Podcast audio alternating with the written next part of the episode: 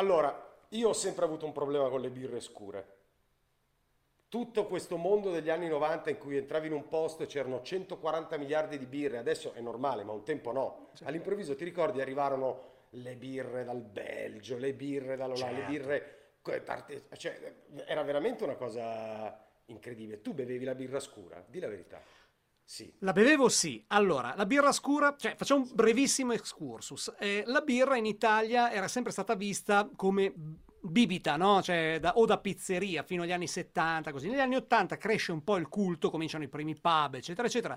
Arrivano gli importatori di birre importanti e poi, come dicevi tu giustamente, a fine ottanta, inizi novanta parte il culto, le belghe trattine. Trappiste, eh, le... tutto, birre da tutto il mondo e diventa trappiste, tra... frati trappisti, no? Queste cose meravigliose, certo. che poi abbiamo imparato tutti a conoscere.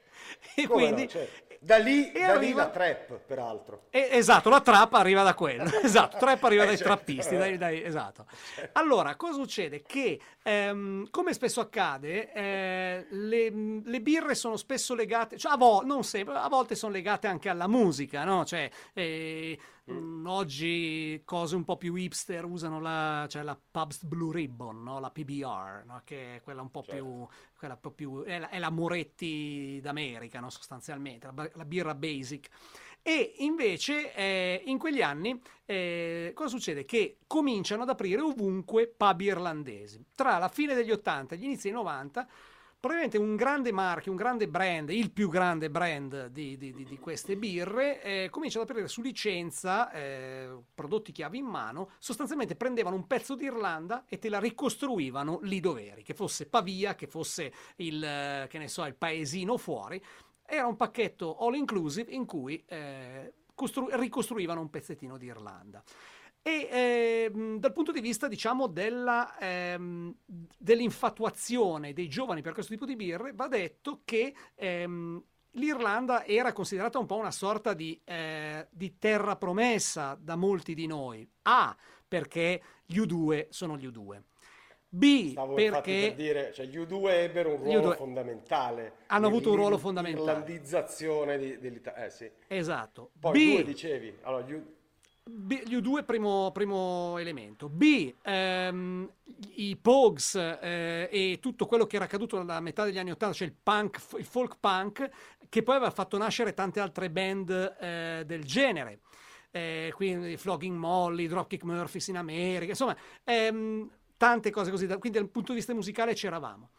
C, l'Irlanda era il paese anti-imperialista per eccellenza, no? Si pensava da ragazzini al liceo, Bobby Sands, l'Ira, la, la, la, l'imperialismo britannico, insomma c'erano tutta una serie di cose per cui alla fine l'Irlanda stava simpatica.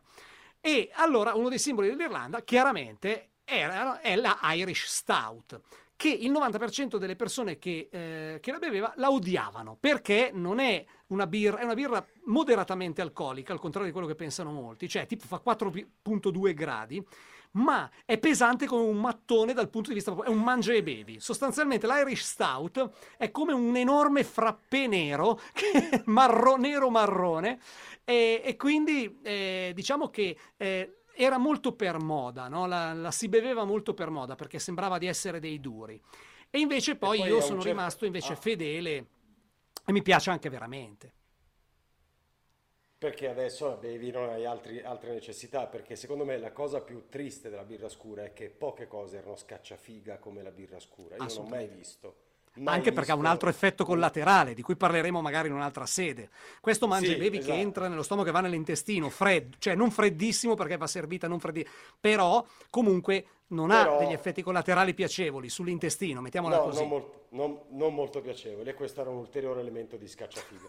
Va bene, eh, sulle birre scure che io non rimpiango eh, no, io, io, invece, io invece ci, ci do dentro ogni tanto.